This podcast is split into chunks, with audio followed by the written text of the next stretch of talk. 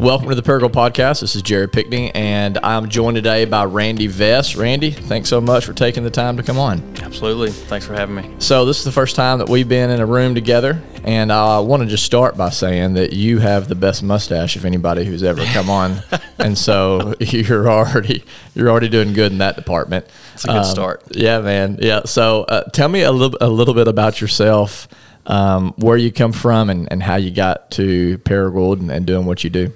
Uh, well, I grew up in uh, central Arkansas, so a small town, Carlisle, uh, just outside of Little Rock. It's about twenty-six hundred people. Go Bisons, right? Yeah, absolutely. Thanks for that. Mm. That's a shout out, right? Uh, my neighbor would like that. He's from Brinkley. Uh, I grew up there, grew up um, working on a fish farm, family fish farm. So that was, uh, that like was a catfish farm? Uh, bait fish. Okay. So small minnows. Yeah. So yeah, that was good motivation to get my education. Was that pretty hard work? Yeah, yeah, some manual labor. About the same hours as I run right now, though. But, um, but I grew up there, played sports there through high school, uh, graduated, and then. Uh, what sports did you play in school? Uh, was, well, we were a football school, so big football dynasty, um, and uh, played football all through high school, baseball. What position? Uh, football? Yeah. Uh, let's see, tailback. Uh, well, say you got flanker, a good tailback. Uh, special teams. You know, it was Ironman football, so we played, you know, special teams, defense, offense, defensive back. Both uh, ways. Oh, yeah. Yeah, we never got to rest. So, uh, baseball, and then uh, I stopped playing basketball at seventh grade because uh, obviously didn't have the height for it. So I figured that out real quick. I uh, ran track, and then, you know, off-season weightlifting. Uh, I really enjoyed that, obviously, because I still do it. Yeah. Um, uh, once I left there, I ended up uh, in Jonesboro for uh, going to college up here.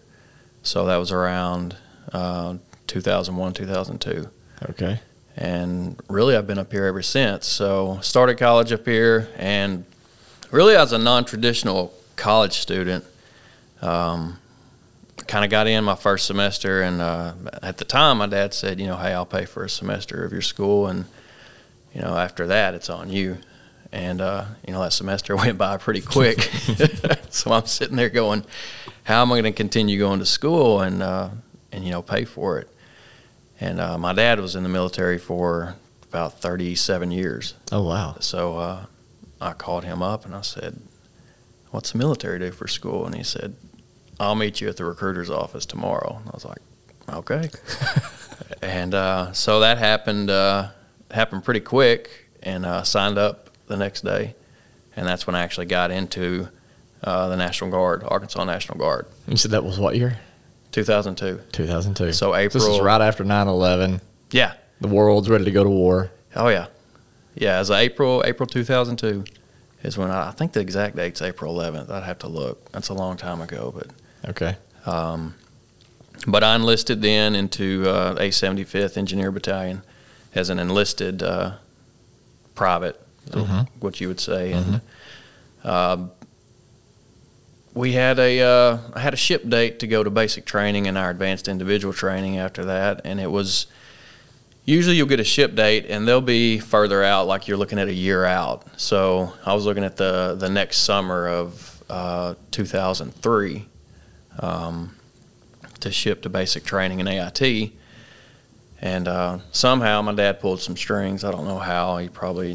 thirty-seven years, man. I, I guess, yeah. But uh, he called me. You know, this was April time frame, and he called me. And I was uh, I was in Russellville hanging out with some friends, and he called me, and he said, hey, I got uh, I got some things switched on your, your ship date.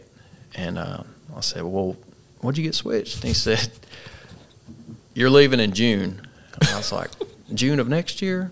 He's like, no, this year. I was like, that's like four weeks away, Dad. He said, yeah, you'll be fine. Yeah. Like, so so that, that's kind of how it started. And uh, you were already in good shape, right? Uh, I guess. I mean, I think, honestly, I think probably in better shape now than I was then. Yeah. But, um, you know, we uh, we got ready and uh, shipped. And I, I was uh, what we call now, I don't know if they still call it O S U T. It's basically you're going straight through your basic training and then your advanced individual training on your, your job specialty. Uh, a lot of a lot of people my age would do a, what's called a split-op training. So they would go to basic training um, one summer, and then they would come back, go to school, and then the next summer they would go to their advanced individual training. So they didn't have to miss any school. Okay. Um, so I just wanted to get it out of the way, and, and I knew that I was going to miss a semester coming out of it because it was going to lead into, you know, August, September time frame of that summer, but just to get it out of the way. So I decided to do that straight through.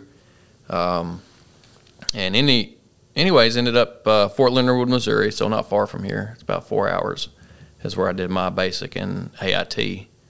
And uh, graduated uh, September-ish, came back home, and uh, kind of just hung out till school started back for, I guess it'd be that January semester.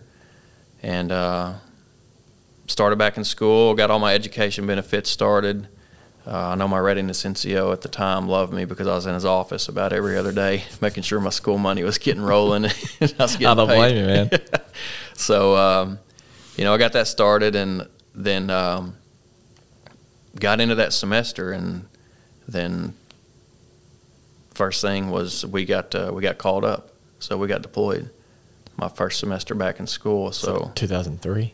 Yes, two thousand three. Don't quote me on that. I'm yeah. pretty sure it's and where were you deployed to? Well, we we were originally attached to first Cav out of Fort Hood, Texas. And we went to our, our M O B site. So you always go to a M O B site and do some train up. So we went to our M O B site, Fort Lewis, Washington. Um, so while we were there doing our train up, it was uh, it was just uh, Alpha Company at the time, eight seventy-fifth. And um, Colonel Michael Henderson, he was the uh, commander, company commander at the time. He's currently the uh, Arkansas Guard Chief of Staff. So he was the commander, and we went there for, I can't tell you how many weeks. It was, it was pretty extensive. It was, I want to say two to three months was a train mm-hmm. up. And while we were there, we actually got stood down. So that's when we ended up uh, doing about, I think about nine months.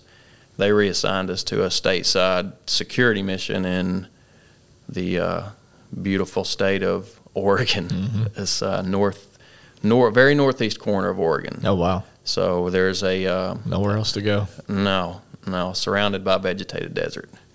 So there's a there's a chemical weapons arsenal out there, and there's one similar if you're familiar with the Pine Bluff one. Mm-hmm. Uh, so very similar to okay. that.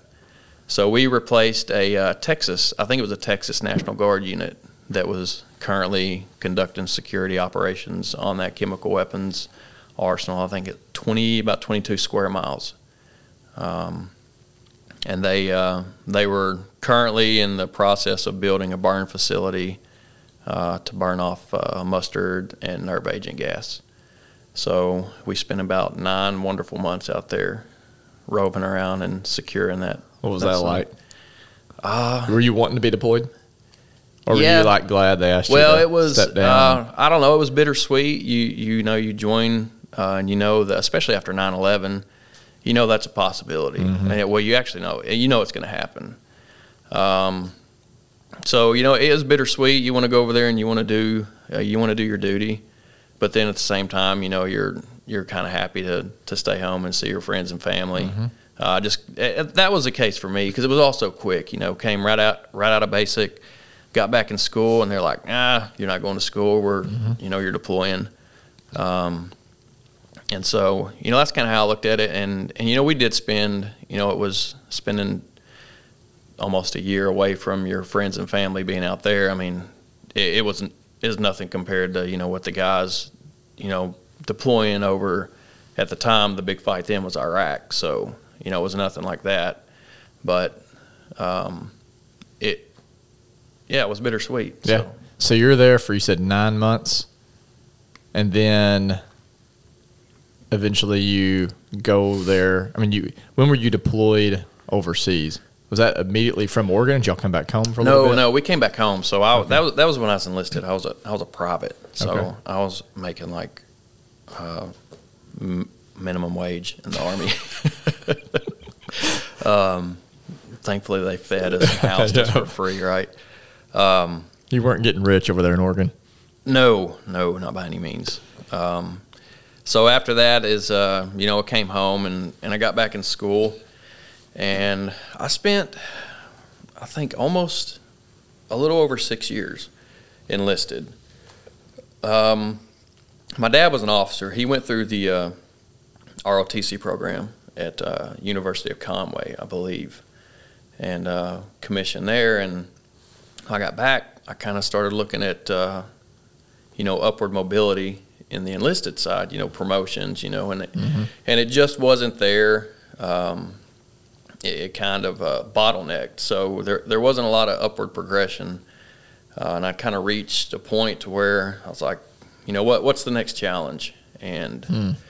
so I started looking at the uh, the officer route, and I talked to my dad a little bit about it. And, and um, I would, by that time, I'd had um, I had about ninety, almost ninety college credit hours. So I had two options. I could do uh, R O T C program, or I could do what's called the uh, O C S program, which is Officer Candidate School, and that's done by the state.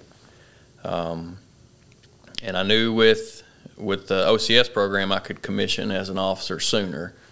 Uh, so um, again, went to an officer recruiter at the time, and, and we started doing the, the packet for that, and uh, got into the O C S program down at uh, Camp Robinson, Arkansas. It's a two thirty-third uh, R T I, Regimental Training Institute.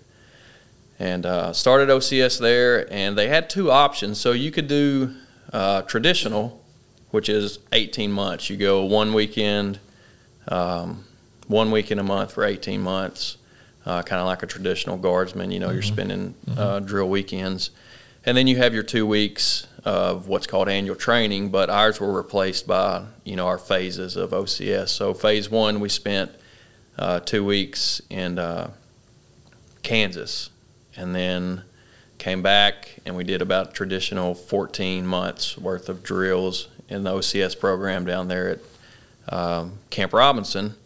And then you finish your final phase is phase three. So you go back, and we went to uh, Fort Lewis, Washington again, right? So I'm back at Fort Lewis. Uh, but this time as an officer candidate finishing my final phase of, of O C S. So I had to do the uh, traditional phase because in order to do the accelerated phase, which is eight weeks, you just go eight weeks straight through, and you're done. Mm-hmm. You're commissioned as an officer. Um, you had to have ninety hours. So when they had the board for that, which they board uh, to go to accelerated, um, they looked at my packet, and I had, I think I had eighty-eight hours. So I was two hours shy, wow. and I, I pitched a fit, but they didn't care. So, you weren't able to twist their arm. No, no, not the uh, not the tack off. Like, Randy, you're a good guy. You know no. what? We're going to give you those two hours. They don't care. So. What were some of the lessons that you learned about leadership um, and O C S? Are there any that stick with you? Um, I think or just the, lessons in general that you learned? Uh, the main one is. Um, I guess you would say a big term for it is uh, decisiveness, is is being able to make a decision. Hmm. Uh, so they, they really harp on you on that, is, you know, because you're, you're putting a leadership role in your training, and you're going to be put in a stressful environment, and they want you to make a decision. So, yeah. you know, they're, they're not looking at you to um, make the decision, the correct decision. Um, they know you're going to make the wrong decision most mm-hmm. of the time because – you're an officer candidate, and you're scared mm. to death, and you're getting screamed at. Oh, yeah, yeah, yeah. So, you know, they, they're they're expecting you to make the wrong decision, but they want you to make the decision quickly. Absolutely. Right? So, like they say, it, it's better to make the wrong decision in training versus making the wrong decision in combat. Sure. Um, so, you know, that, that was one of the one of the probably biggest lessons that has stuck with me is, you know, making that decision and – and making it quickly. Are there any um, are there any tips you can give? Because, I mean, life is filled with decisions, right? And mm-hmm. most people listening to this are not in the military, but are there any carryover, like, tips from the military to civilian life when it comes to making decisions that you have continued to carry with you? Um, anything that sticks out as far as how to make good decisions? Yeah, so I, I have, and and I, this is probably not the best way, but this is, I tell a lot of the junior officers in our battalion, and, and when I taught at R O T C, um, kind of how, you know, to make big decisions uh, that you do have time to make. Um, and, and what I've always done is, and I did this when I opened up the CrossFit affiliate, um, when I was deciding if I wanted to do that or if I wanted to, you know, venture off and, and use my, my degree somewhere in the civilian sector. Mm-hmm. Um, is I'll take, um, you know, what what I've got on the table to make a decision, and on the left, take a piece of paper. On the left-hand side, I'll write down all the pros of it. On the right-hand side, I'll write down the con, all mm-hmm. the cons of it. And I'll mm-hmm. spend, you know, a week, two weeks, however long I have, uh, and, you know, if, if something continues to, you know, develop and new ideas come up, you know, hey, is that a pro to it or is it, a, you know, a con? Yeah. And I'll just list them. And that way I've got it and I can sit there and look at it. And totally. I can study it. Yes. And that's, that, that has always helped me uh, make a decision. It's, it's pretty uh, straightforward. Yeah. It's, well, what you're talking about is, and it's so important, is stepping back out of the situation. Mm-hmm. Because when you're in the middle of it, I'm sure, especially in combat, right? Like, when you're right in the middle of it, sometimes you can be so in the thick of things, whether it's combat or relational strife, right, in your own marriage or yeah. a situation where you're kind of going sideways with your boss or whatever, and you're so in it, your judgment's cloudy. Yeah. But when you're able to kind of step back and look at it, mm-hmm. you can become a little bit more sober-minded. Yeah. So it, it's it's helpful for me because, I, I, I mean, I'll be honest with you, and, and my, my wife could tell you, she'd probably laugh and shake her head yes, but my memory's terrible. I have... terrible memory, and, and I I blame it on the guns and the, the big cannons, but uh, I think it, I don't think it's that. I think it's just I have bad memory. I would blame it on the guns and cannons that's, too. Man. That's my excuse, right? Yeah, that's um, a lot better one than I have. Yeah, but but you know, I'm blaming them out on seminary. I mean, no, uh, I don't, nope, that don't work. Can we use age too? But you know, look, it, it it lets you look at it. So you know, I can't put all those, I guess you would say, bullet points in my head and remember them. And sit there and, and say, okay, well, this is this is why I'm going to make this decision uh, to do this or to not do this. I can't remember all that. So, you know, if I have it written in front of me, then mm-hmm. it, it makes it so much easier. Yeah. So you finish O C S, and where do you go from there? So you finish O C S, and then um, kind of if you remember we talked about earlier, um, you have basic training and, and A I T. So when you complete basic training, you're not fully qualified um in your job, so you have to go to your specialty training. Well, O C S is the same way. So you're you're commissioned as an officer, but next step is you have to be qualified in the you know the branch that you want to uh, pursue as an officer. And then I grew up in the engineer world, so I wanted to pursue uh, being an officer in the engineer world. So back then it was called uh, E O B C, which is Engineer Officer Basic Course. And that took me back to uh, lovely Fort Leonard Wood, Missouri. Um, but this time as an officer, as a second lieutenant, um, which a lot of people will say you're just a glorified private. You get paid more. So um, so you go back there for uh, your next on training. Uh, and that was a, uh, what they call it, active duty side. They call it P C S, Permanent Change of Station. So you're there for six months. Um, and you're attending, you're basically in college, you're attending class, uh, and you have some field training exercises, uh, because, you know, what we deal with, uh, engineer world is we, we deal with horizontal engineering, we deal with vertical, uh, we get into plumbing, electrical, mm. uh, don't ask me any questions about plumbing or electrical. Uh, and then, you know, what our selling point is, uh, demolition. So, you know, we get to We get to mess with uh, demolition, C four, T N T, things like that. Yeah. So, you know, the blow it's stuff a bunch, up. Yeah. yeah. A bunch of boys are like, oh. Yeah. yeah. So when you tell, you know, young young kids they get to blow stuff up and, you know, sold. Get paid to do it. Sign on yeah. the dotted line. It's legal. Yeah. yeah. So, you know, we, we spend a lot of time in the classroom. Uh, it's a lot of, uh, you know, textbook um, learning, studying. And, um, you know, I was at a disadvantage. Uh, you know, my degree was in from A S U is in uh, marketing management, mm. and so you're attending E O B C with um, active duty component. You know, individuals that are commissioned from O C S, uh, R O T C, and West Point, so all over, uh, all over the nation, and and you know you you've got to pretty large class size, so you get to know them. And um, most of uh, most of the good friends I made there, they were, you know, they're degreed in civil engineering. So I'm like, man, you guys got the, you got to step up on me. I was like, so I was studying my butt off. Yeah, it was challenging. Yeah, it was. It, it really was challenging. Um, but, you know, I had, you know, a bunch of good guys with me, and, and they helped out a lot. Um, so, you know, we uh, we spent, I think, man, I want to say, I'm, six months sounds long. I want to say more is about four and a half um, that I spent there at, at Fort Leonard Wood. And then, um, you know, once once I completed that, you graduate there. And then you're pinned. Um, the uh, the engineer uh, insignia is a castle.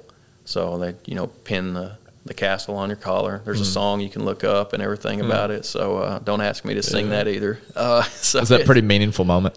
It it really is. Uh, so it's a, you know, it's a military ceremony. Um, and and there's two that I can remember very well are uh, basic training graduation. Yeah. Because, uh, you know, you got your drill sergeants there, and we're, we're practicing because your your family and friends are coming to watch you graduate, and you're doing all the marching, drilling ceremony. Uh, you're doing the uh, presenting of the colors, and it, it's just a really neat, you know, very squared away um, event. Um, so it it is, and especially on the, uh, you know, just a sense of accomplishment. So it it was a it was a neat event. So family came up and uh, had the whole graduation ceremony, and then after that, you know, you're you're cut loose, and then you go back and you're assigned to a uh, company, mm-hmm. and I think then uh, it was uh, we had a uh, engineer company in Mark Tree, Arkansas. So that was my first assignment as a platoon leader, was in Mark Tree. Platoon uh, was that fifty guys? Fifty guys in the platoon? How many? Uh, you're looking squad size, say. thirty to forty thirty to forty okay. Yeah, somebody out there that knows the numbers probably like, guys, no, that's wrong. Some platoon leader. Yeah. yeah. uh, so, yeah, where do you go from there? Um, well, I had not completed college yet, right? So um, to be uh, a commissioned officer, you have to have an undergrad degree.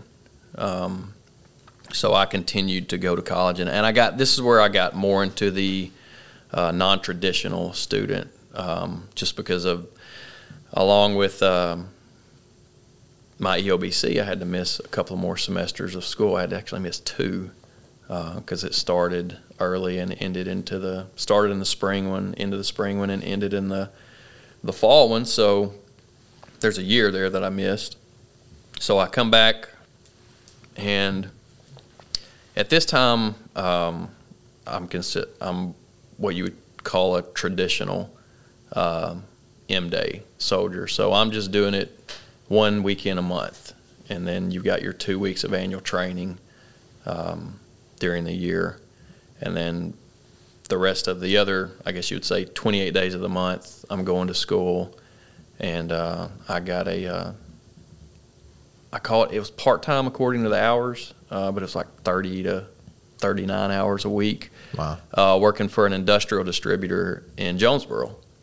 And I was just a delivery driver. I was driving parts and stuff to all these factories uh, all over northeast Arkansas. And I did that for a while, um, was, and I enjoyed it. I actually did. It was a, it was a low-stress job. Mm-hmm. Um, I liked, I liked the guys I worked with, uh, still you know, think about them to this day, and that's been mm. that many years ago. So mm. um, so I worked there, and I went to school. I started going to school more um, in the evening and at nighttime uh, just because I would I would change my hours, and I'd, I would come in early, and I'd work straight through, take a thirty-minute lunch. That way I could get everything done I needed to get done, and then I'd go to school at, at night. So this, uh, this lasted, you know, pretty good while, and then um, – you know, we got the uh, we got the call up to deploy again, and that was um, two thousand nine time frame. Okay. If you, re- you remember the ice storm, yeah, that's and, right. Yeah, so I yeah. was I was a student at that time, and uh, the, we the guard, and I'm sure you're familiar with it because you've probably seen them around Paragould is, you know, we do uh, state active duty missions. So, you know, our we support the state, you know, uh, state emergencies, mm-hmm. tornadoes, mm-hmm. floods, things like that. So that uh, that big ice storm that happened back in, uh, was it early two thousand nine? Yeah, it was. It's like yeah. January. Yep. Was, it, was it then? Okay. Yep. January, February, yeah. Okay. So I was in school at that time, and, and I was a, uh, I believe I was a second lieutenant, first lieutenant, and um, that, uh, you know, that hit pretty hard, and uh, it, it took down a lot of, uh, you know, local towns, you know, mm-hmm. water supply, mm-hmm. electrical, and all that. So, um, you know, they, they requested assistance through us, and there's a process that it goes through uh, from, you know, the, the town leadership, the mayor, and it goes, you know, down to Little Rock, and then they push that back to us, and, and we got put on uh, state active duty orders for quite a while. And in the beginning, it's volunteer, so they'll, you know, your uh, your full-time staff will reach out to you and say, hey, you know, this is uh, this is coming down the pipeline, you know, is something you'd be interested in. And I was like, well, getting, you know, first lieutenant pay versus minimum wage over here, yeah. over my job, yep. and absolutely. Yep.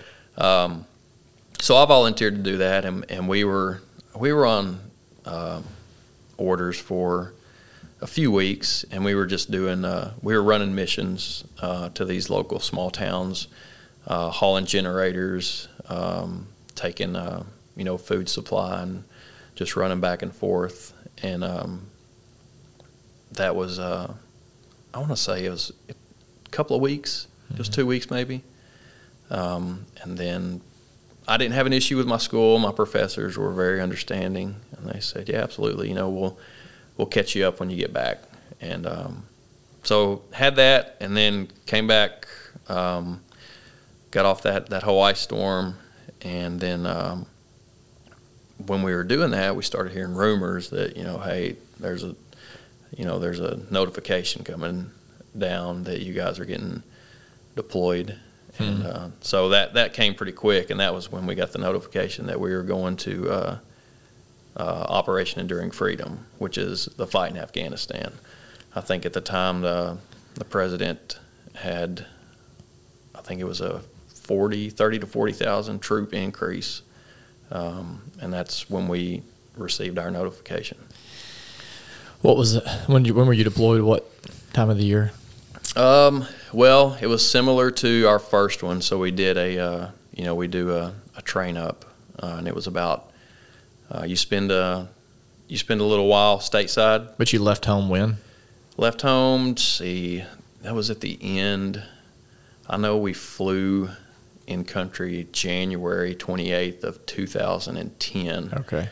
But we ended up being in Fort McCoy, Wisconsin for three Three months prior to that. Did y'all do the big send-off where the buses are there, families are coming, you're hugging? Yeah, we did. It. You what know, was it, that? What was that like? So you here you are, you've done all your training, and this is the real deal this time. Like, you're going to Afghanistan. Yeah, and yeah, so like, which is not a safe place. Yeah, it sucked. I mean, it was. You know, you see, the hardest part is was for me, which, you know, before that I had sent. Um, I'd sent my dad off to Iraq. So he went to Iraq with the eight seventy-fifth on their first uh, overseas deployment. Wow. When he and, was how old? Oh, man, don't get me in trouble. He was he was in his fifties. Man, so he was still going out then? Yeah. So you've seen that. Yeah, so, you know, I, I sent him off, and and that was when I was in O C S. So if you're in O C S, you're considered what's called non-deployable. So you're not you're not going to be deployed with the unit that you're going back to or going to. Hmm. You have to stay and complete your training. Well, I tried to drop out of O C S to go with him, but hmm. he wasn't having. He said, it's not going to happen. Hmm. Um, so anyways, you know, I got to kind of experience it from both sides. Yeah, dude. Uh, sending him off, and then. What was the hardest part? Was it stepping on the bus and like rolling off, like, and or was it actually the hugging? And yeah, you know. It was probably the, you know, seeing, you know, your you've got your, you know, your mom there, you got your dad there, you got brothers, sisters. But I mean, once we got on the bus, it was, which I'd done it once before, you know, when yeah. we were, we ended up yeah. being in Oregon. Ended up punting the yeah, yeah so it it was um, it was still you know it was still hard. That was the hardest part. But once you get on the bus, you're you know you're rubbing elbows with the guys that you've been training with, kind of pumping each other up, yeah, encouraging one another. We're in this together. Three four months, right? So you've been with these guys, and and you've you know you've built that relationship. Um, and, and, you know, they're, they're like your family. So moving forward from there, it was, you got that small window of, you know, waiting to get on the bus and you're anxious. You're like, God, just get us on the bus. Get me out of this sad zone. So, yeah. and, and the, I think the hardest part for me was, um, looking around at, at, uh, a lot of the guys that had young kids. And I was oh, like, man, that's, that's tough seeing that. Because you're going, to, I guess the place y'all went in Afghanistan, you were going into combat? Yeah, so we we went to um, Manas Airfield, which is, if I pronounce it right, Kazakhstan, which is old Russia or Soviet Union. So that's where we staged. It was an Air Force base there. We flew uh, commercial into there. And then from there we spent uh, we spent a few days. And then we took a uh, a military flight from there and went straight south to Afghanistan. I think we all flew on a C seventeen, which is like, if you're familiar with a C one thirty, mm-hmm. you ever see those big green planes that oh, fly yeah, over? Yeah. yeah. Fixed wing. Okay. Kind of like that, but bigger.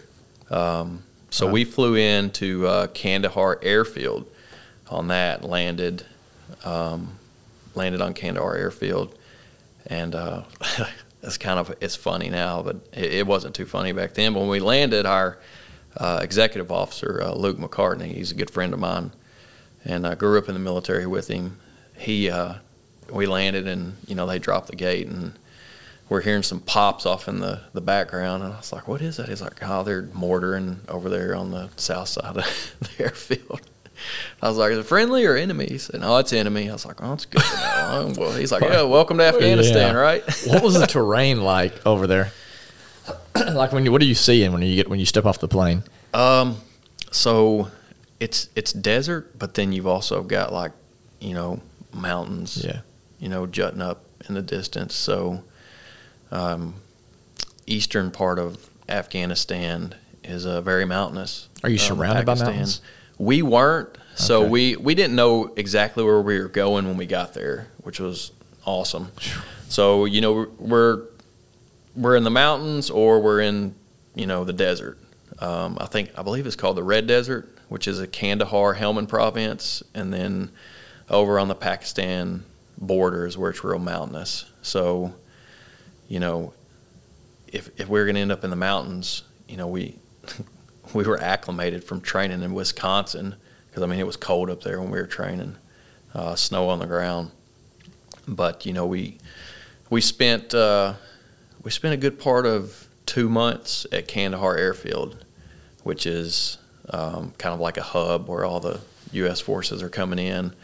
Um, and then from there they're pushing out to their smaller operation centers, uh, F O Bs, which is Fort Operation Base, or even smaller than that, they've got what's called a COP. Back then it was called a COP, which is a combat outpost.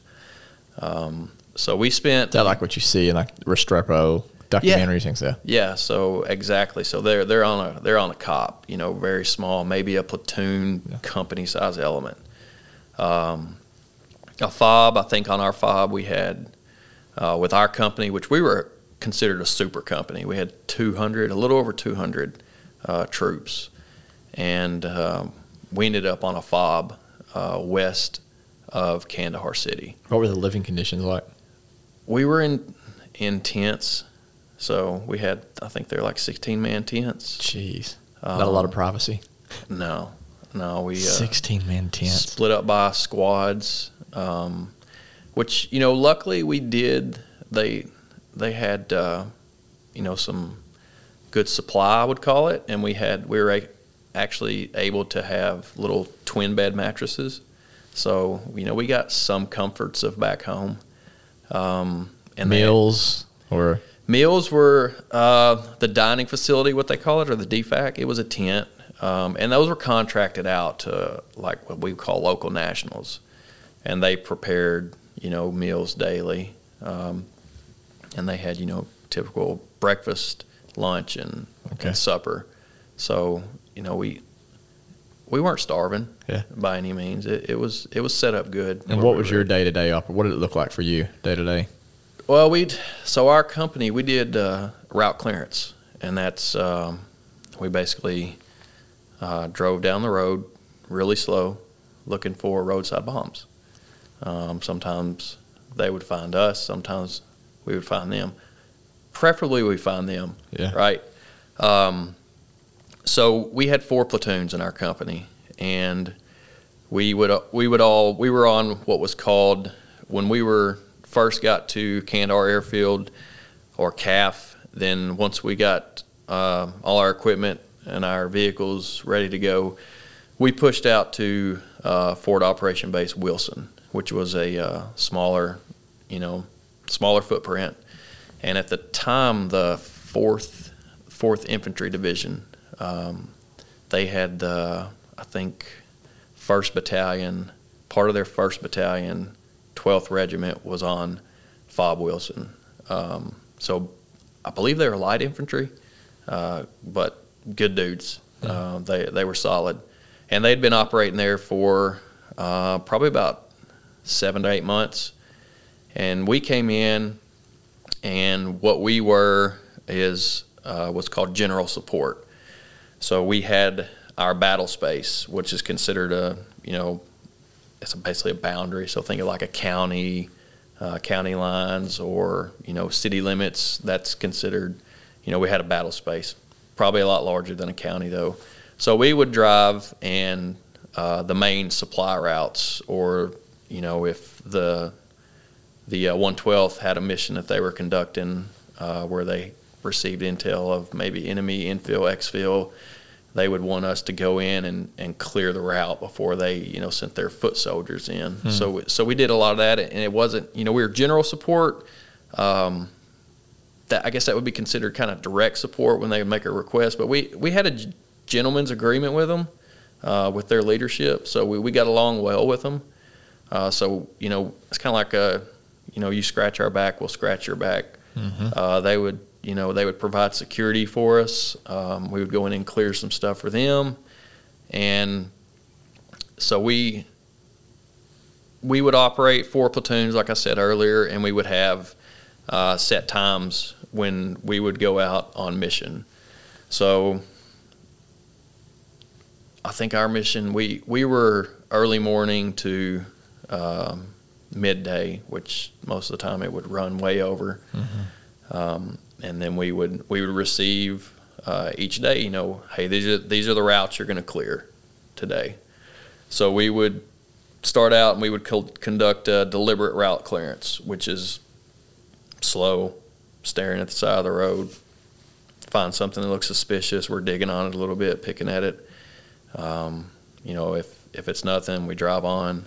If, you know, if we find something, then, you know, we're spending, you could spend anywhere between an hour to six hours sitting on a, on an I E D, you know, clearing it and um, placing C four on it and blowing it.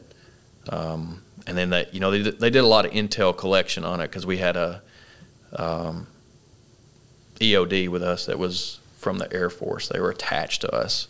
So they would roll with us in our patrol, and they, they wanted to collect a lot of intel on these I E Ds just to try to capture where they're being manufactured at, things like that. Mm-hmm. You know, what what are the similarities of, you know, the I E Ds in this uh, this district versus this district? So a lot of intel collection, and that takes time, you know, because they're getting their robot out and they're, you know, mm-hmm. zipping up to it and, you know, trying to not set it off and then collecting the intel. And then after that, you know, we have to dispose of it, place a C four on it and, uh, you know, blow it and do a post-blast analysis on the size of it, things like that. So um, there's a little more to it than just finding the ball and blowing it up and moving on. Yeah, sometimes if, if it blew up, you know, when we were interrogating it, It, it was okay.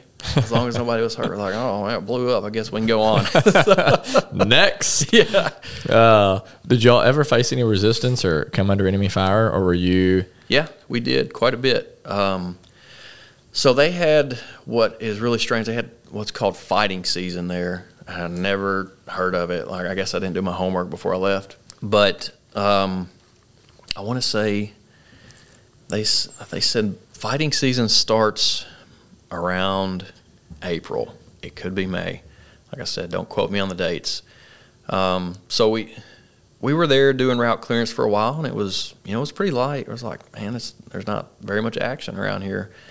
Um, and especially where we were located, which was outside of Kandahar City, which Kandahar City is the birthplace of the Taliban.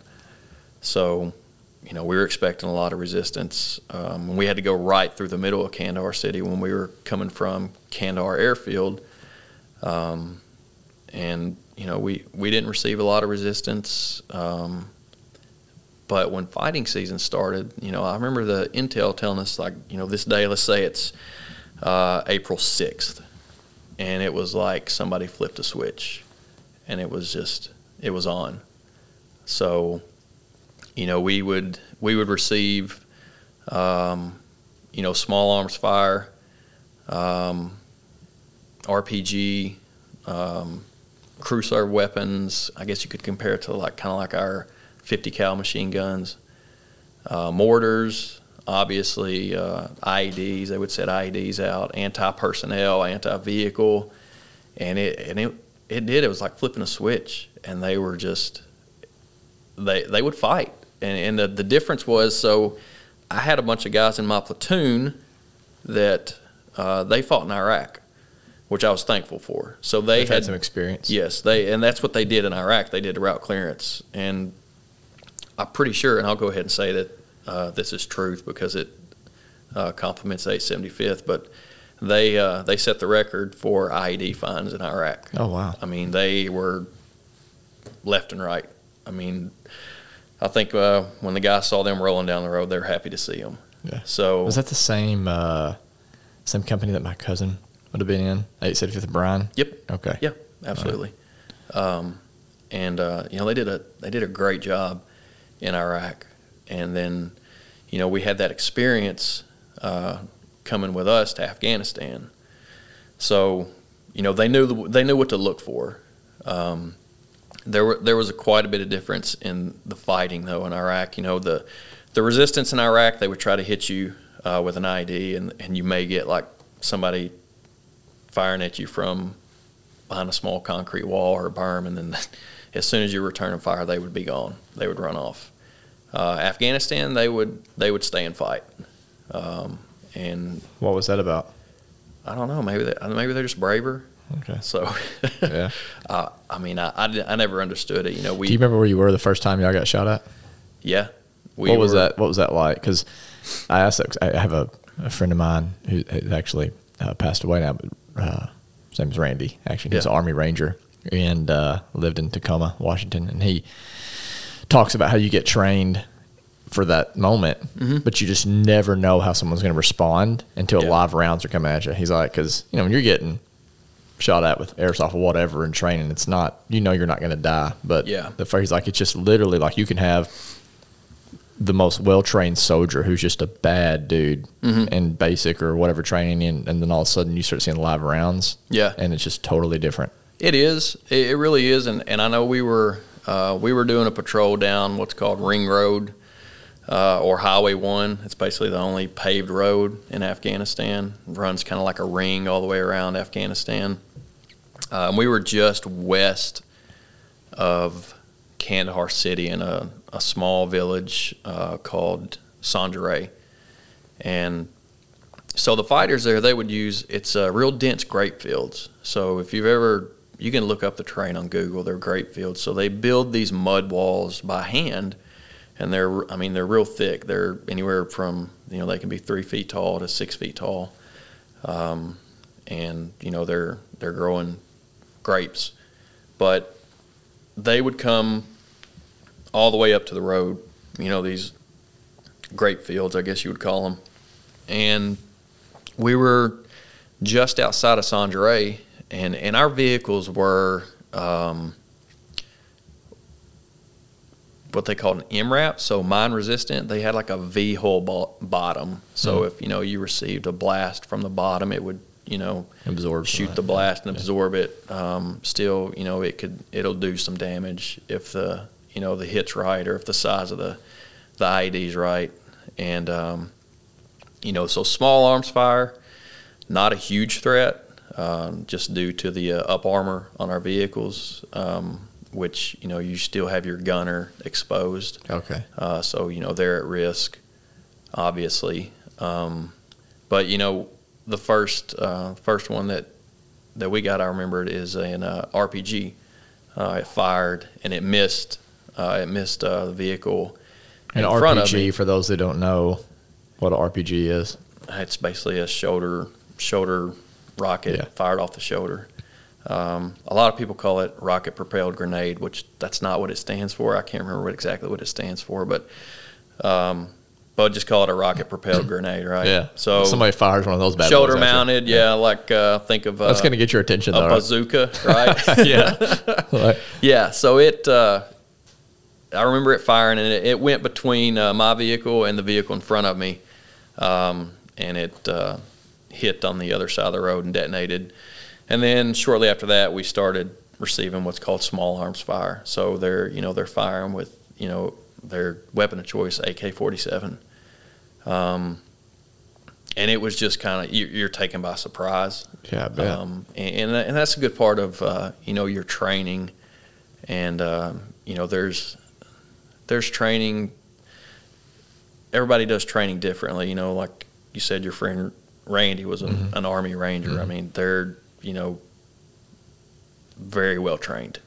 Um, and how you react in that is going to, you know, depend on your training. And, you know, we, our, what we call our battle drills on, you know, what, what do we do if we receive contact from, you know, our right flank, left flank, uh, if we're surrounded or if we have a vehicle going on. You, we run through all these scenarios um, to uh, prepare for that.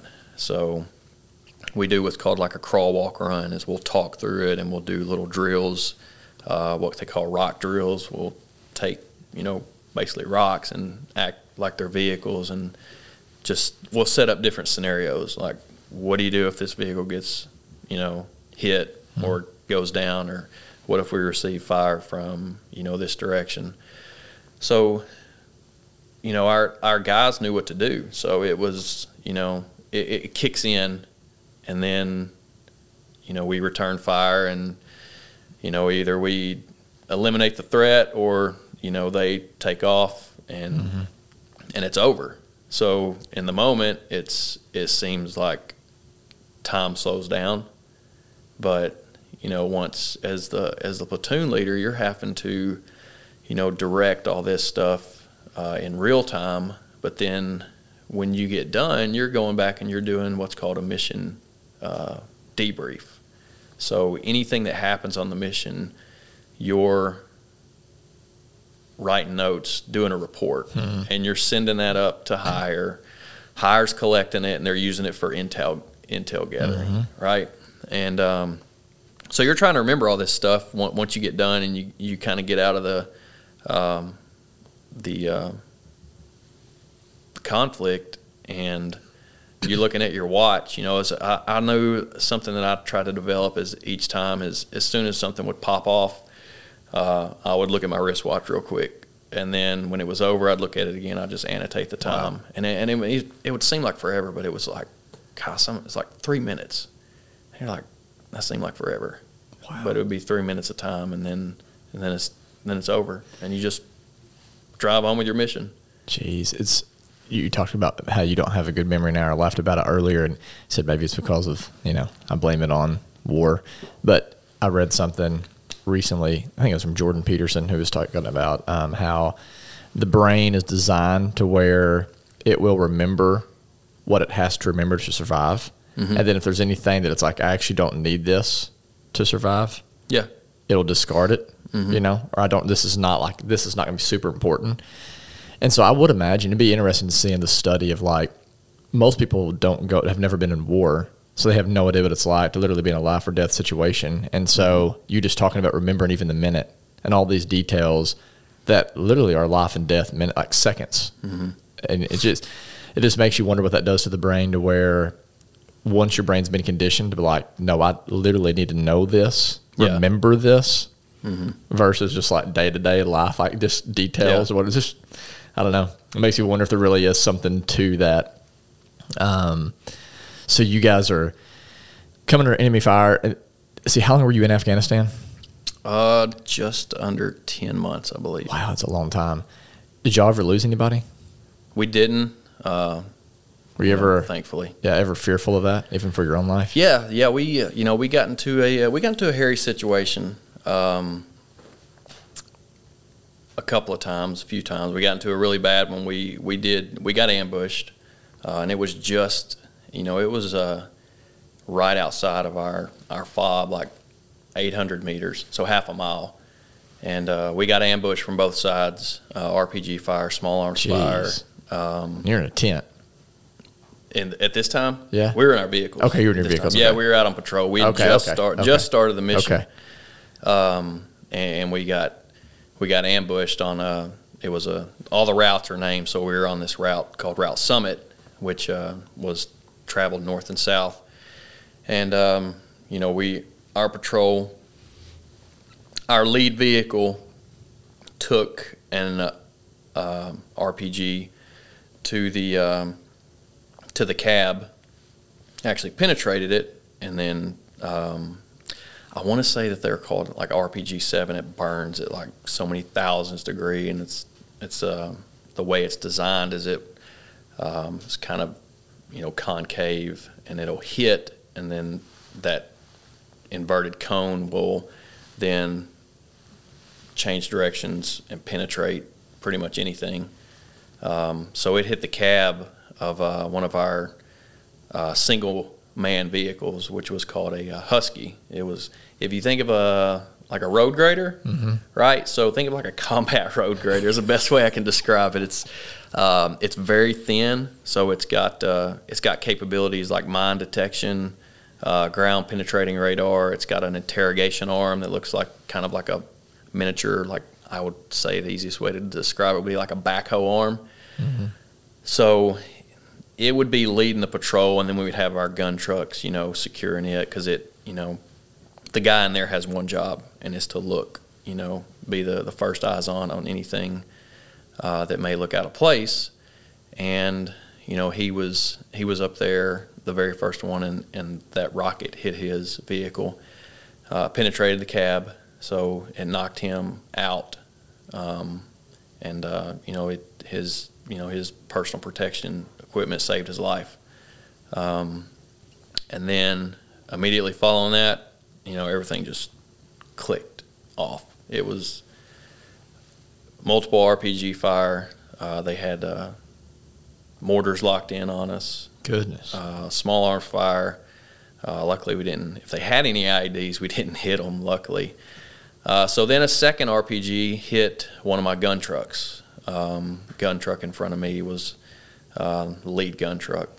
Same thing, hit on the most vulnerable vulnerable part of the uh, cab, penetrated, and the rocket traveled through the cab, basically across where you would your sun visors are at, you know, mm-hmm. penetrated through there, and then, you know, pulled all the shrapnel in uh, and hit the uh, what we call the T C, or the tank commander, and the driver, and then the uh, the gunner. Uh, so that vehicle was down, and, and, you know, so within, you're looking at, that's probably about twenty seconds. Uh, you're looking at four uh, four injured uh, soldiers who are going to require medevac. You know, they're uh, they're unconscious, um, and so from there. Are you leading, and this is your platoon? These guys are in your platoon? Yeah. Yeah, so this is, you know, when all this pops off, we're, you know, from there, you have to secure the vehicles, um, set up security, and your priority are those injured soldiers, is to get them, you know, basically out of harm's way, uh, perform, you know, first aid on them until we can, you know, get them medevaced uh, out of the out of the area. While you're trying to keep the bad guys off of you. Yeah, yeah, and they're so they're they're they're still, you know, um, trying to hit us and.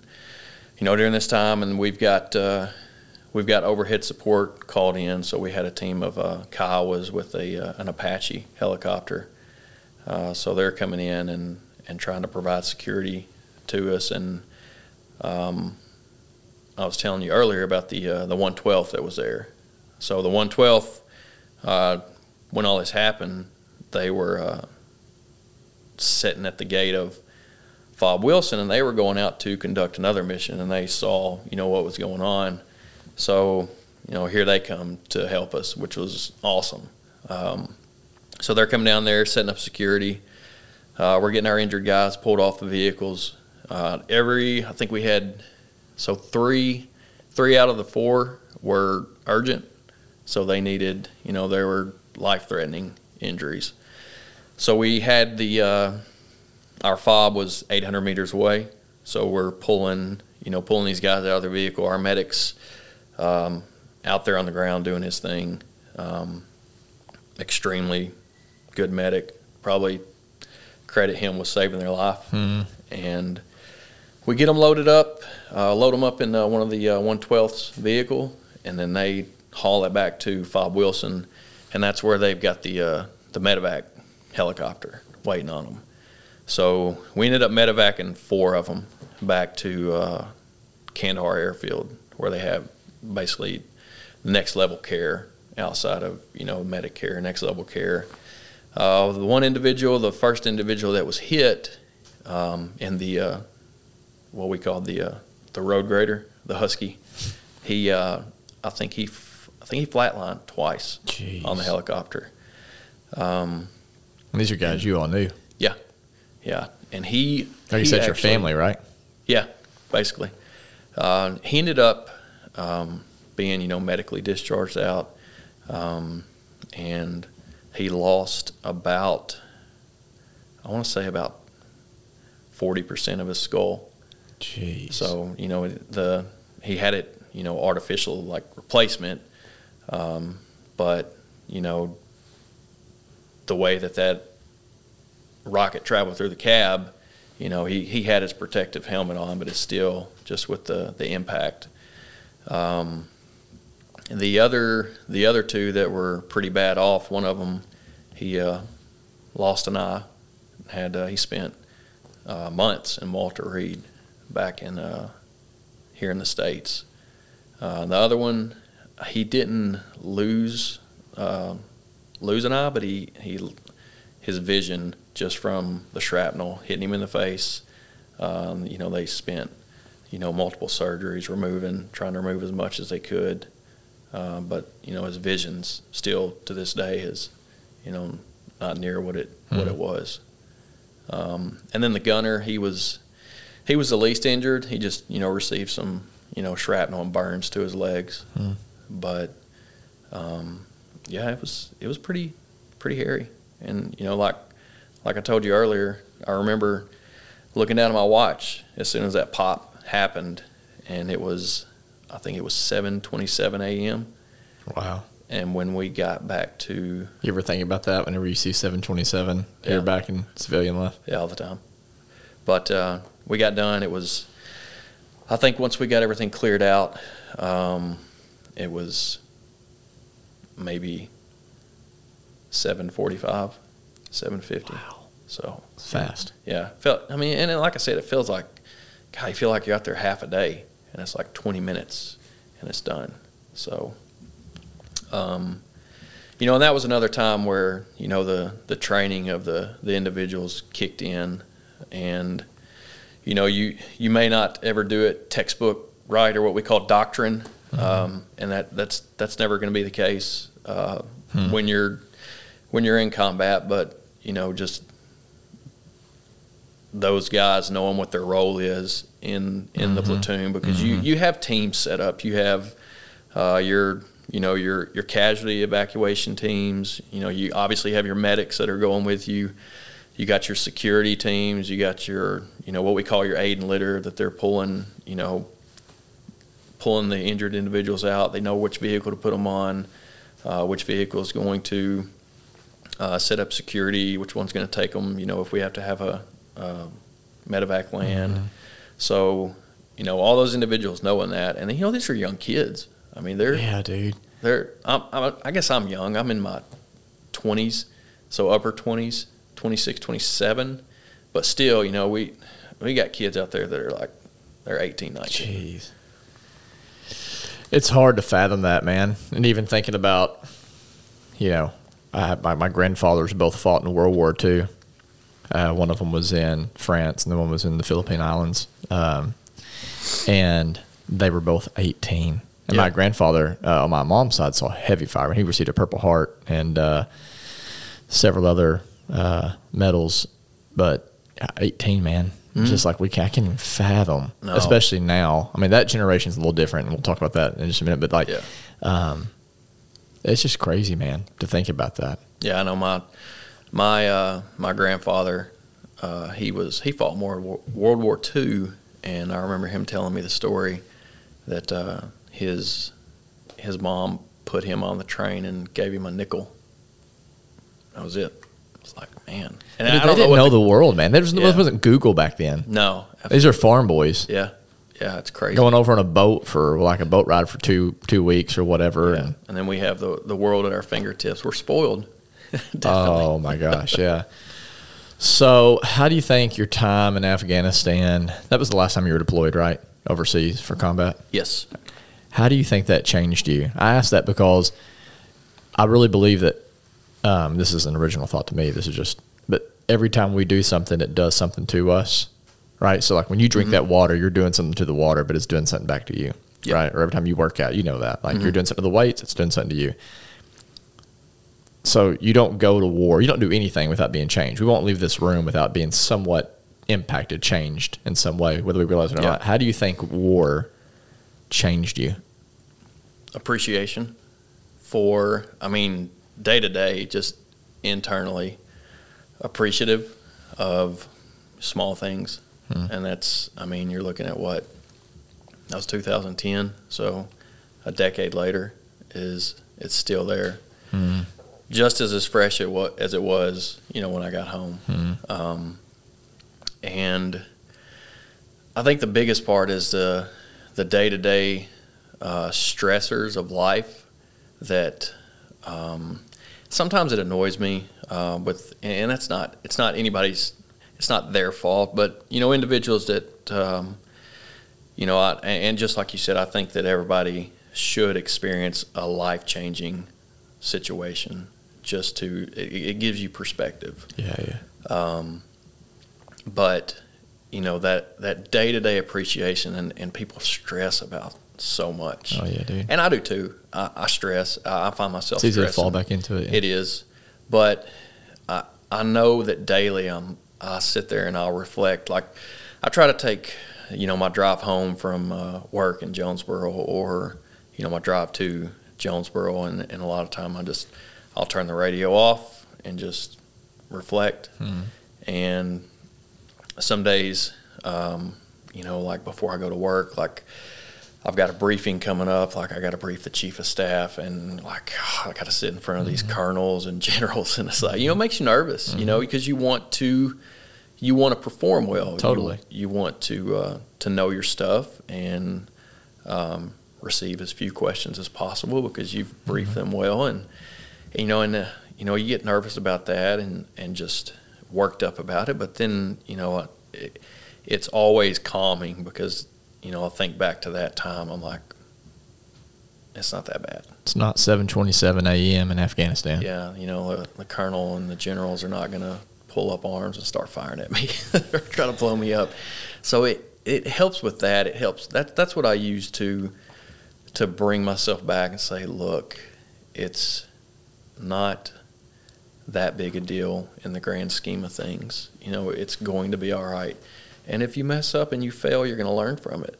Mm-hmm. And so... You talk about that on the, your CrossFit uh, page, too, which I want to talk about CrossFit, but the idea of failure, you know, you have in here, you talked about it's a it's a philosophy um, of training, but also you said, you know, basically it, it can be compared to anything in life, but you said failure is going to happen.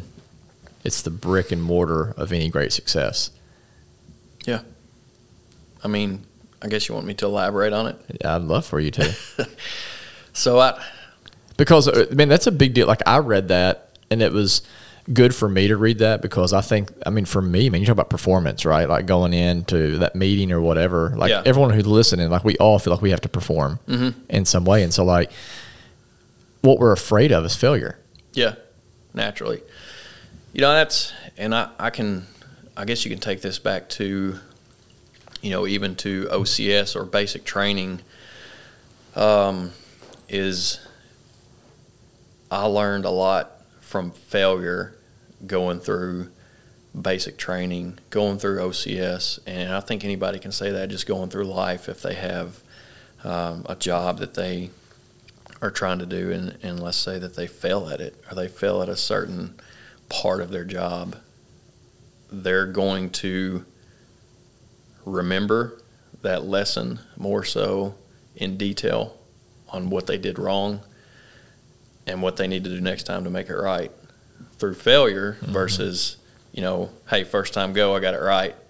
Um, yeah. You know, and that's, and I, I can hit on a hundred things with that. Just, you know, like, um, small small test in uh, air assault school is a sling load test. You have to go out, identify deficiencies in a, a sling load that, you know, a helicopter is going to pick up and carry off. Mm-hmm. So you're going through, and the, the first time I went through the test, it's a hands-on test, and you identify deficiencies as uh, I, I failed it.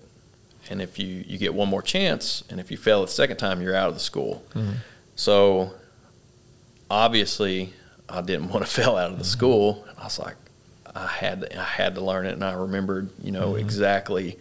I got the same um, same sling load uh, the second time. So the first time you have to get four out of five correct, and then the second time you get four, and you have to get four out of four correct.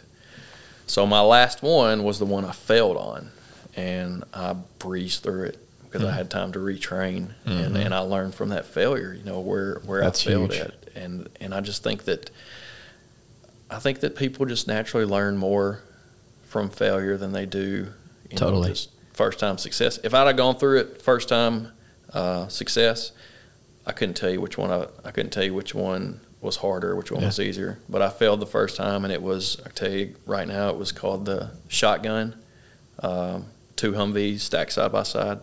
Uh, they called it a shotgun, um, and that's the one I failed on. So mm-hmm. if I'd have been straight through, I would have remembered that. Yeah. It's interesting how, you know, I think that uh, I'm a pastor.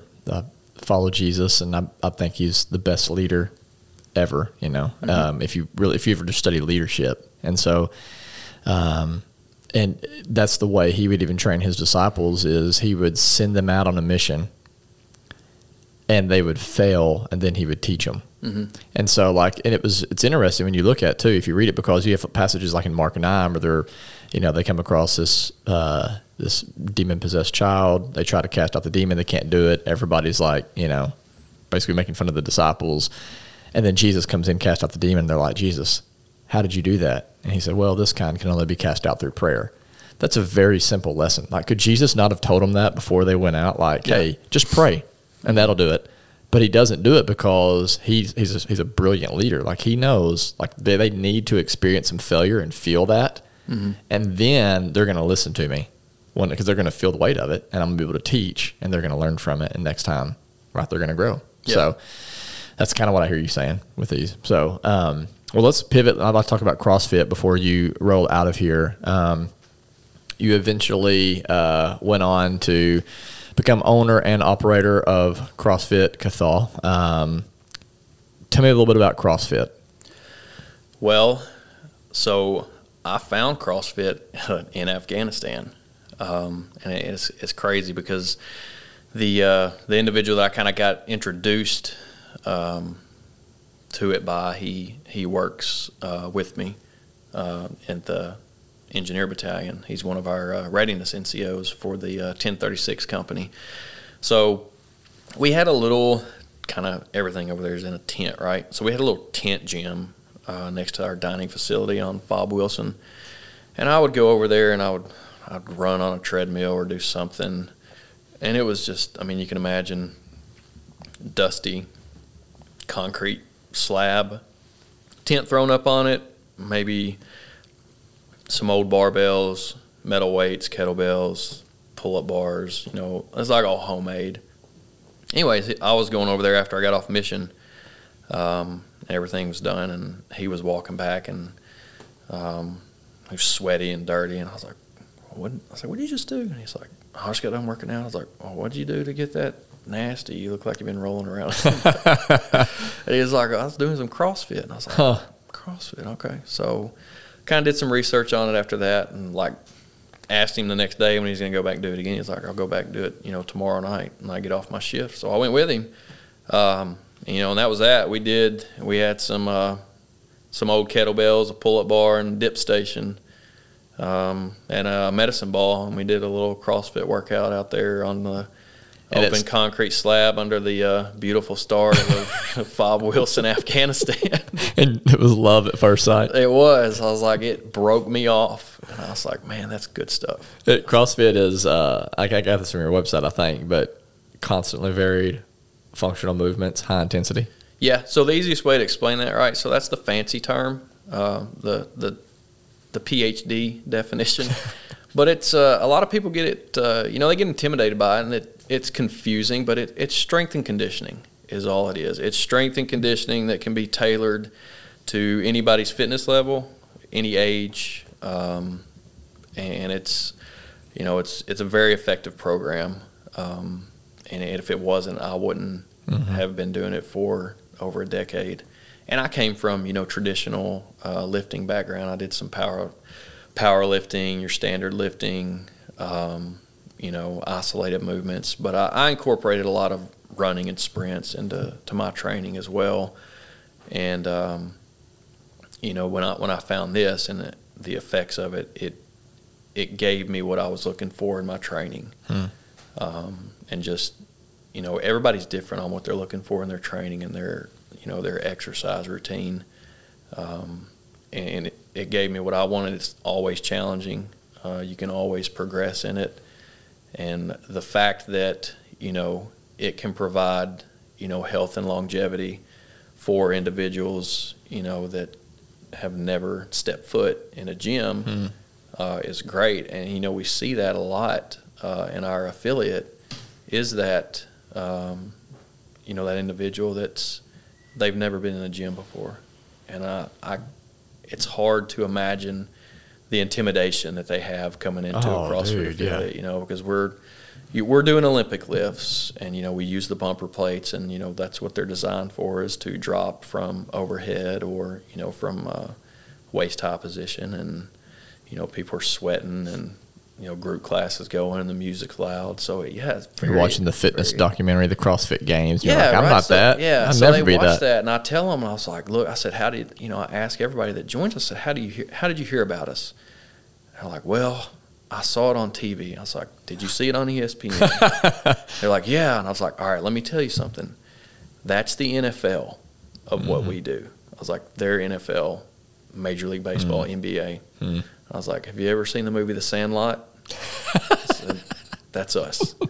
I was like, we are here to create health, wellness, longevity. I said, you know, we want you to be able to do this when you're sixty, seventy. You know, I want you to be an asset to your family when you get older and not a liability. Hmm. So we can do that through functional fitness and, you know, decent nutrition. I was like, that's our goal here. I was like, you know, you're going to get into it, and you're going to find things that you're good at. You're going to find things that you are not good at. I said, but, you know, we can we can hammer weaknesses, and we can progress in them. Um, but as as soon as you, you know, get somebody to grasp the concept, then they're usually sold on it, if yeah. that's what they're looking for. Yeah. So I know how a typical gym works. Um, for you guys, I know you're different than just – other gyms, and the fact that I'm guessing you don't just walk into CrossFit and just start picking up stuff and doing whatever you want, or do you? No, no, you you don't. Are you talking about just like is it like wise, well, or? do you just do you? In in my mind, at least, with you have like a, a, a coach or a group that you yeah. participate in. Yep, is so, that right? Yeah, so it all of our our work, we have class times. Okay. Um, we have early morning, mid-morning, noon, and then evening classes. So all of our classes are coach coach led. So okay. all of our coaches have to have at least their level. And one the classes depend on your like where that person is, right? Like someone like me who might be a beginner, I'm going to be in a totally different class. Nope. Okay, so it's mixed. You'll be, you'll be mixed. Okay. So right. you'll that's and you know that's what the coach is for. Um, you know, every class has fitness level, strength level, ability level. Um, from beginner all the way up to, you know, veteran, I guess you would say. Um, each class, so each class is run by a coach, which is at least has their CrossFit Level one certification. And every class does the same workout. So the five a.m. is doing the same workout as the four thirty p.m. Um, now, which class you come to just depends on your schedule. Okay. So maybe... you have to work all day. You come to the five a.m. regularly. Mm-hmm. Or maybe you get off at, you know, you have the day off and you want to come to the nine, you want to sleep in. So they're doing the same workout. Mm-hmm. But typically we see, you know, the population of a class is going to be the same people depending on their schedule. Uh, so, you know, all the classes are coach-led and they all do the same workout. So, you know, what we do is uh, we, we follow a programming template. Um, and a lot of people, you know, they they kind of look at CrossFit as like, well, they just do this crazy weird stuff all the time. It's there's a there's a method behind method, the madness. There is, yeah. you know, and, and it's it's all based on, you know, how that coach who's doing the programming wants to program. Some some affiliates want to program more towards strength. They're more strength biased. Some want to program more towards gymnastics, uh, body weight movements. Like we say gymnastics, it's like not what you see on T V. We're talking about like pull-ups, sit-ups, uh, the lovely burpee, mm. uh, things like that. And then, um, you know, some of them are more programmed towards uh, monostructural, which is endurance, like running, rowing, biking, mm-hmm. things like that. Um, but, you know, a very well-rounded program is going to include all of those across a programming cycle. So it depends on, you know, how long is your cycle? What are you looking at for this cycle? Is it a three-month cycle? Is it six months? Maybe you're doing a month uh, focused towards a cer- certain Olympic lift to get people better technique at that lift or to get your more advanced athletes who have the technique, getting them stronger at that lift. So, you know, like referring back to what you said, you know, is there a class for you uh, as a beginner versus, you know, advanced? Is like, no, you would be in the same class. So if, you know, we're focusing one one month towards the, the lift, the clean and jerk, and you've never done the lift before, but uh, I have somebody who's been doing CrossFit for seven years who is, you know, very good at the lift.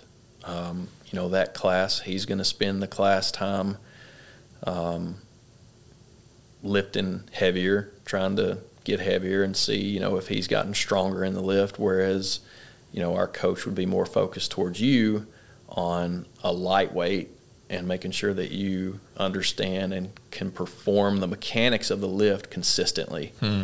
Because we want to see consistency in the movement before we start loading you, mm-hmm. whether the intensity load, whether that's, you know, more reps faster or heavier weight. Yeah. So you're going to be kind of re- you're going to receive more attention uh, during something like that versus, you know, our, our more veteran lifters. But you're both receiving you're you're getting the stimulus that we're looking for. You're getting your technique better, your mechanics better. Um, he's getting stronger. Yeah. And then, you know, you're you're using that building block. So, you know, maybe a year down the road, then your mechanics are good and you're comfortable getting a little bit heavier, a little bit heavier. So you're so, meeting people where they are. Yes. Yeah. What is the, um, obviously you can't get stronger, you can't get bigger, you can't lose weight, you can't without embracing the suck, right? As yeah. you used in the, and, and, and it's in your bio. Um, and I totally agree with that. Like, you know, we do have a generation that thinks like, um, if it's hard, it's bad. And I shouldn't yeah. do it. If it hurts, it's bad. Where's the line? How do we know the line between like, um, okay, this is a good pain mm-hmm. and this is a bad pain? Do you, is there a way of knowing that? I think that depends on the, uh, you know, the individual. um, you you have to know that you're you're training, um, you know, and if if you're, and we have a lot of members who compete. They'll they'll do competitions, um, and you know, in in competition, you know, the the founder of uh, CrossFit, Greg Glassman, he said, you know, men will die for points uh, out on the the battlefield or battlefield competition. So you can relate that, you know, to, uh, you know, a CrossFit competition or football. You know, they'll sacrifice their bodies for mm-hmm. one more point or to win. But, you know, in training, you have to look at it. And I always tell people who want to have the conversation with me, it says, you know, what are you training for? You know, are are you training to go to the CrossFit games? Like, let's let's be That's honest. That's what Bill wants to train for. So let's be honest with ourselves. Are you training for that, or are you training to be healthier? Are you training to be stronger? You know, I just want to make sure that my kid's not able to beat me up when he's a teenager. Yeah, and my boys. That's what I'm aiming for. That, see, that, and that's a that's a goal right there, right? Yeah. To keep up with your kids. Yeah. So, you know, like, and I tell because a lot of our members are are, uh, you know, they're they're my age or older, and the body requires rest to recover. More so now at my age than it did back when I was in my twenties. And that's a very important part. So you have to listen to the body when you're training, whether you're training CrossFit, whether you're training powerlifting, bodybuilding, whether you're an endurance runner, the body needs to rest and recover. And I think we've got to educate people on that, because I think most people don't know what they're listening for or what they're looking yeah. for. And honestly, like, that's what scares me, like with not just CrossFit, but that's what keeps me from doing anything. Like probably, probably not reaching my potential is the fear of like, okay, I'm going to push myself too hard and I'm going to like mess up my knee and then I'm going to be out for six months yeah. or my lower back or whatever. And so yeah. I don't know if there's a, a solution to that. Maybe you could well, write a book or somebody oh, could. Man, I no writing a book. That's trust me, you don't want me to do that. the you know I look at that and people there's a there's a big stigma out there about CrossFit and and it really. Uh, I was just up in Park City, uh, Utah, with the family. We went skiing up there. Uh, highly recommend it if you ever get a chance. Gorgeous up there. But we got a friend that uh, keeps trying to get me to go to Salt Lake. So this is beautiful. It so. is. But uh, Park Lake City, uh, there's a, a CrossFit affiliate up there. There's a very well known in the CrossFit world, Chris Spieler. It's what we consider an O G of CrossFit, and uh, I've followed him ever since um, I've started CrossFit, just because he's uh, he's got a sweet haircut like mine. And uh, he's just kind of an underdog. He's like one hundred forty pounds mm-hmm. strong. Uh, he's an athlete.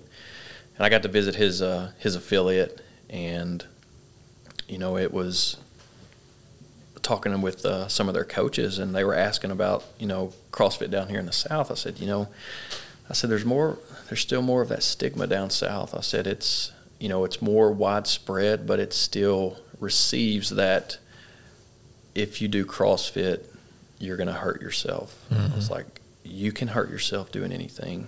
Um, I can't tell you how many long-distance runners I know that have injured themselves, you know, their knees, or, you know, heavy lifters that have injured themselves, you know, doing heavy lifts. And that goes for any sport, you know, that, that you do. There's going to be injuries in training, but the way I look at it is if you train smart, if you listen to your coaches, or you listen to the guidance that you're following, you're going to be better off. Yes, the injury, the possibility for injury still exists, but, I mean, I've been injured doing CrossFit. I've had a back injury. I've had an elbow injury. I've had a knee injury, uh, pulled muscles, you know, you name it. But I guess you're looking at, you know, for me, it's it's risk and reward. Hmm. Is, am I going to risk injuring myself? Yes. What's the reward? My health and wellness. You know, that's that's how I see it. You know, do I want to continue this and maybe risk a tweaked knee every now and then, or tweaked back? I can get that fixed hmm. through, you know, medical experts or uh, P T.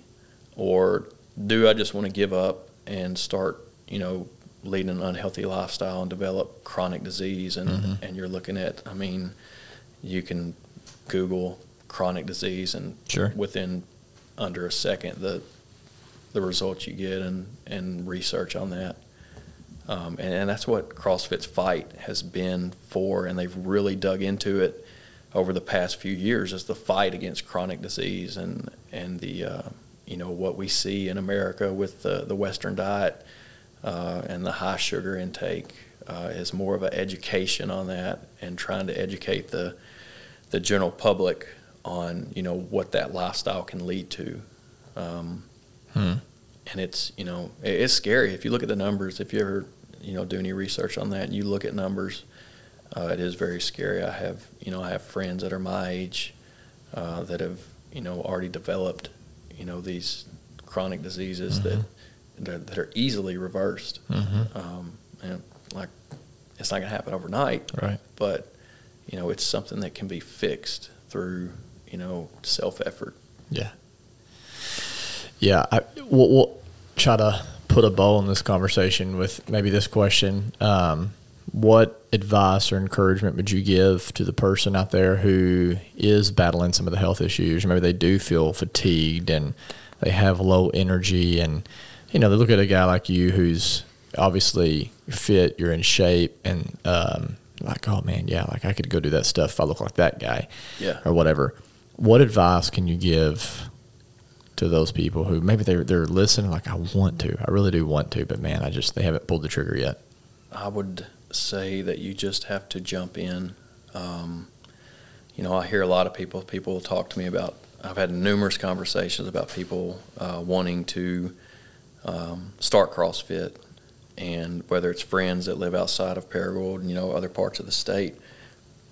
And they say, the most common line is, ah, I got to get in a little bit better shape before I start CrossFit. I'm like, that is mm-hmm. the wrong, that is the wrong mm-hmm. answer. That's the wrong answer, whether it is you have to get in better shape before you start running, you have to get in better shape before you start, you know, going to any gym or doing any type of, of fitness routine, is you, you just have to get off the couch and get off the carbohydrates, you know, get off the couch, get off the carbs.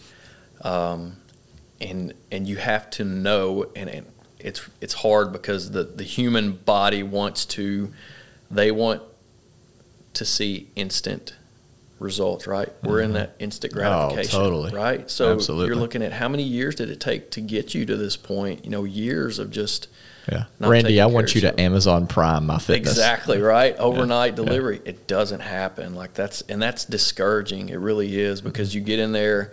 Um, And, and I tell, and it's nothing, I, I guess I can say it, it's the males, the male ego in our um, affiliate is what gets a lot of people, mm-hmm. is because we'll come in and we'll think that we can do what we did at eighteen, mm-hmm. and you can't. You have to start, and you have to take baby steps. And I tell everybody, I say, you know, hey, give it, give it ninety days and tell me how you feel. Yeah. Say at least give it ninety days, and you can make an educated decision at ninety days. That's good. Um, but that's that's the best piece, I guess I could say, is, you know, you have to you have to know that it's not going to happen overnight. Mm-hmm. And if you don't take if you don't take the first step, get off the couch, it's never going to happen. Yeah.